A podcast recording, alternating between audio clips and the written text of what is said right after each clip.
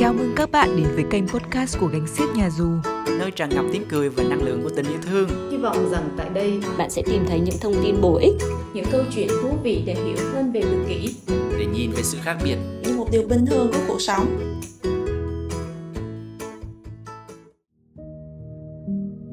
Bạn đang lắng nghe chuyên mục Gánh Xiếc nói Nơi Gánh Xiếc sẽ lên tiếng bênh vực cho người tự kỷ và các rối loạn phát triển.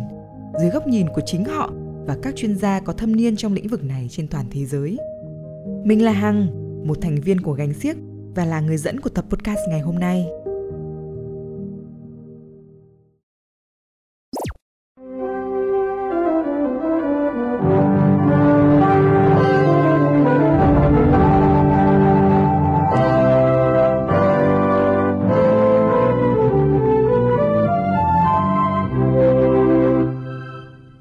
Kính chào quý vị và các bạn. Chào mừng các bạn đã đến với bản tin thời sự ngày Alpha tháng Delta năm Meta được phát trên hành tinh gánh xiếc. Bản tin ngày hôm nay sẽ đề cập đến một vấn đề hết sức nóng hổi trong những ngày qua, mà theo như chúng tôi tìm hiểu, thì việc này dường như đã được tiên tri vào năm 1998. Vào năm này, một người phụ nữ tự kỷ tên là Maski đã lập một trang website cho một tổ chức giả mang tên Viện Nghiên cứu những người không tự kỷ. Trên đó, bà đã đăng định nghĩa về hội chứng không tự kỷ như sau. Hội chứng không tự kỷ là một rối loạn sinh học và thần kinh được thể hiện qua việc quá bận rộn với các vấn đề xã hội, ảo tưởng về sự ưu việt và bị ám ảnh bởi sự tuân thủ. Đáng buồn là có tới 9.625 trường hợp trên 10.000 người không tự kỷ và hiện tại chưa có cách can thiệp hiệu quả nào cho hội chứng không tự kỷ này. Thật không ngờ rằng dự báo này đã trở thành hiện thực sau 23 năm meta cộng hội chứng không tự kỷ mà Maskey đã dự đoán nay được gọi tên chính thức là hội chứng bình thường. Hội chứng này đã được các chuyên gia thần kinh nghiên cứu nhiều năm liền và đã được công bố trên toàn thể hành tinh của chúng ta. Theo con số mới nhất của Trung tâm Kiểm soát và Phòng ngừa Dịch bệnh, viết tắt là CDC, thì tỷ lệ giữa người bình thường với người đặc biệt, bao gồm tự kỷ, các rối loạn phát triển, LGBT, vân vân là 1 trên 67. Hay nói một cách khác, trong 67 người đặc biệt, thì có một người bình thường. Đây là một con số đáng báo động về tình hình phát triển của hội chứng này trong xã hội. Những người có hội chứng bình thường đang phải rất chật vật để thích nghi với xã hội. Họ không được tụ tập đông người và tạo ra tiếng ồn. Họ phải tập ăn thức ăn có lợi cho sức khỏe vì không còn những cửa hàng thức ăn nhanh và quán ăn vỉa hè. Họ phải học cách tạo ra các nguồn ăn tự nhiên, phải đi theo sự ngăn nắp, xếp hàng, không được sử dụng hóa chất công nghiệp trong gia đình và cộng đồng. Điều quan trọng nhất là phần đông những người này bị dị ứng với thiên nhiên và đặc biệt khó khăn trong việc kết nối chân thành và lắng nghe sâu sắc với người khác khi giao tiếp. Mặt khác lại thêm bức bối khó chịu khi nhu cầu trong việc tiếp nhận thị phi từ truyền thông bẩn của họ đang quá cao nhưng không được đáp ứng. Cuối cùng, họ có nguy cơ cao trong việc vi phạm pháp luật bởi vì những quy định hiện hành không còn là mẫu số chung áp dụng cho tất cả mọi người, mà nó phù hợp với từng môi trường, từng khu vực khác nhau các chuẩn mực xã hội cũng đã không còn nữa. Sự ảo tưởng về sự ưu việt và ám ảnh về sự tuân thủ đã không còn trong xã hội này, mà bắt buộc họ phải tự do hơn, thoải mái hơn, bớt định kiến và không được phép phán xét. Tất cả những điều này đã khiến họ bị quá tải và rối loạn. Tuy nhiên, những người bình thường đang được hỗ trợ hết mình và được cả xã hội đồng cảm, quan tâm, chấp nhận. Chính phủ, mà đứng đầu là những người đặc biệt, đã đưa ra rất nhiều chính sách để hỗ trợ cho những người bình thường hòa nhập được với xã hội hiện tại như xây dựng các phòng thích nghi và thật oái oăm thay là những phòng này đang được đặt tên là phòng đặc biệt. Bên cạnh đó, xã hội cũng đã được xây dựng phù hợp cho tất cả mọi đối tượng, dù là người bình thường hay là người đặc biệt. Có thể thấy trên các đường phố, giao thông trở nên yên bình hơn, hệ thống đường xá, tàu siêu tốc, tín hiệu đèn được sắp xếp một cách quy củ và chính xác. Các công viên cây xanh, các phòng trị liệu cảm giác, sân chơi vận động, các nông trại sạch đã thay thế gần hết các khu công nghiệp nhà máy, các siêu thị điện máy sầm uất. Trường học được mở ra ở các khu ngoại thành với không gian rộng lớn, gần gũi với thiên nhiên. Tại một số điểm có tiếng ồn, tất cả đều được trang bị tai nghe chống ồn miễn phí để nếu ai gặp vấn đề đều có thể sử dụng.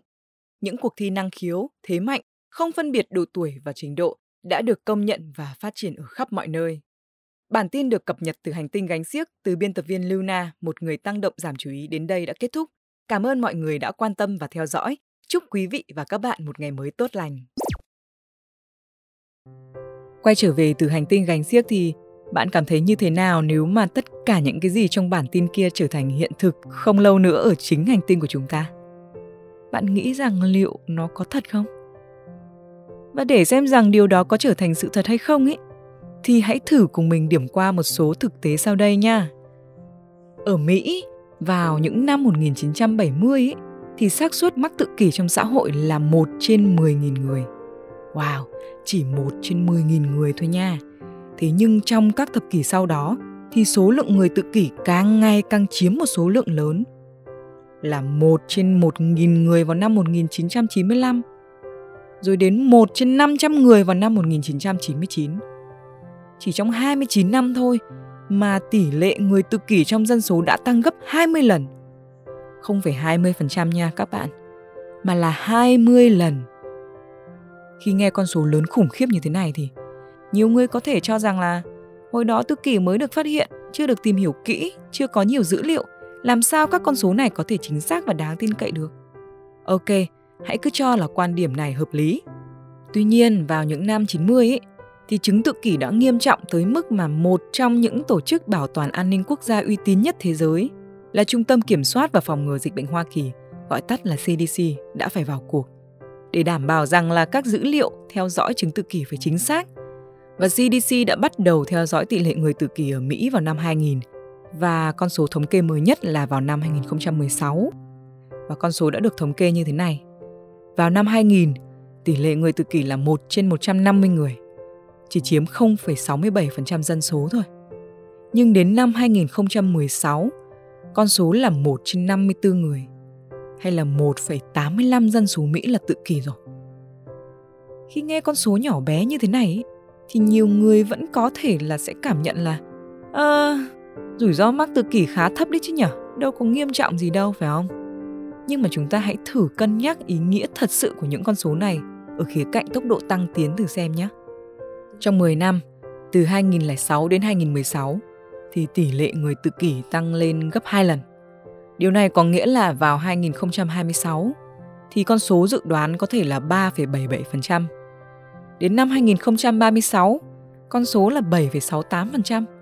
Vậy mọi người thử đoán xem nếu đến năm 2066 thì sẽ là bao nhiêu? Xin thông báo, con số này sẽ là 64,95%. Hay nói cách khác, thì cứ 100 người thì có 65 người tự kỷ. Ủa, ủa là sao, là sao? Là khoảng với 50 năm nữa mà người tự kỷ đã chiếm 65% dân số Mỹ hả? Và con số này có thể mang tính đại diện đối với thế giới nói chung đúng không? Là kiểu như bây giờ bạn sẽ thành đối tượng thiểu số ư? Thật không thể tin được. Hiện tại, chưa ai tìm ra nguyên nhân của tự kỷ. Nhưng các bạn có thể thấy đấy, thế giới đang thay đổi một cách chóng mặt. Môi trường đang bị phá hủy một cách nghiêm trọng, ô nhiễm xảy ra khắp nơi, mà không những là ô nhiễm nguồn nước nhé, mà còn là âm thanh này, tiếng ồn này. Thức ăn thì càng ngày càng nhiều thức ăn bẩn, nhiễm hóa chất. Và một trong những vấn nạn khủng khiếp nhất đang diễn ra ấy là sự thải bỏ vô tội vạ một lượng rất lớn các sản phẩm nhựa tại khắp nơi trên thế giới. Sông suối, rừng núi, đất liền, biển khơi. Và các thứ nhựa này thì không tự nhiên biến mất mà không để lại dấu tích gì đâu, mà đơn giản là chúng phân hủy ra thành các mảnh siêu nhỏ, tràn lan khắp mọi nơi, vào thức ăn này, nước uống này, và khi mà con người chúng ta tiêu thụ vào thì dần phá hủy hệ thần kinh, hệ miễn dịch và gây ra một số bệnh. Và tất nhiên là cũng không thể tránh được là có thể gây ra các dạng rối loạn phát triển. Và cứ tiếp tục cái đà này ấy, thì dự đoán được đề cập tới lúc trước ấy, nhiều khả năng sẽ xảy ra thành hiện thực thôi. Và bạn thử nghĩ xem, nếu mà con cháu của bạn có con ấy, thì xác suất đứa trẻ gặp vấn đề về các rối loạn phát triển sẽ như thế nào? Mình nghĩ là không thấp đâu. Theo như hiện trạng hiện tại ở các trường tiểu học công lập tại Việt Nam ấy, các bạn cứ để ý mà xem thì trung bình mỗi một lớp sẽ có một đến hai bạn được gọi là không bình thường. Cái này mà bố mẹ nào mà có con đang học tiểu học mà nghe thì chắc là cũng đồng tình với mình ha.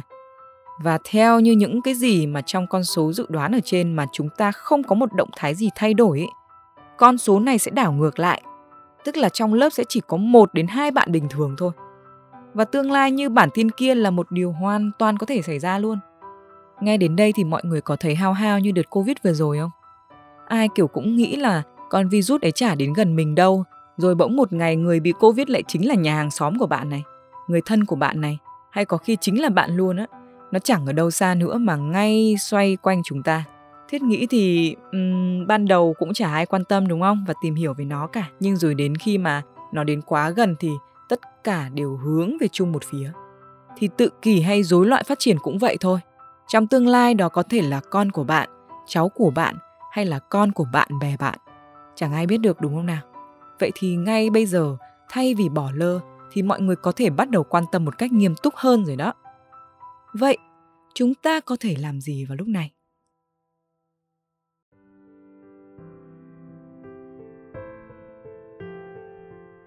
để có một thế hệ tương lai khỏe mạnh thì trước hết chính chúng ta phải khỏe mạnh đã, đúng không nào? Khỏe mạnh ở đây thì không chỉ là về thể chất mà còn là tinh thần nữa. Và chỉ khi chúng ta sống trong một môi trường trong lành, lành mạnh thì điều đó mới xảy ra thôi các bạn. Nhiều người thì nghĩ chỉ cần tập trung vào cơ thể mình như ăn uống hay tập thể dục thôi. Còn cái gì mà ngoài cơ thể thì không cần thiết. Nhưng đừng đừng nha, hãy chú ý môi trường sống và sự gắn kết xung quanh bạn. Bảo vệ, bồi đắp và trân trọng nó. Có như vậy thì sức khỏe tinh thần và sức khỏe thể chất mới tăng lên hay là chúng ta mới có thể thực sự khỏe mạnh được và cuộc sống được xây dựng ở bản tin trên tại hành tinh gánh xiếc cũng là điều mà chúng mình rất mong muốn gửi gắm đến mọi người đó là một môi trường lành mạnh từ thiên nhiên đến con người mọi người đều được đối xử như nhau xã hội được xây dựng là cho tất cả không phân biệt là cho người bình thường hay người đặc biệt nữa, và thiên nhiên lúc này sẽ là một người bạn tốt. Ở đó, tất cả đều được chấp nhận, được tôn trọng, được thoải mái là chính mình, không một ai bị bỏ lại và không ai một mình đơn độc đối diện với khó khăn cả. Và dù cho tương lai ấy có xảy ra hay không, thì ngay bây giờ, hãy xây dựng cho mình một thái độ chấp nhận, tôn trọng và yêu thương sự khác biệt như yêu thương chính bản thân mình. Chúng ta hãy cùng nhau xây dựng nên một thế giới như vậy, bạn nhé!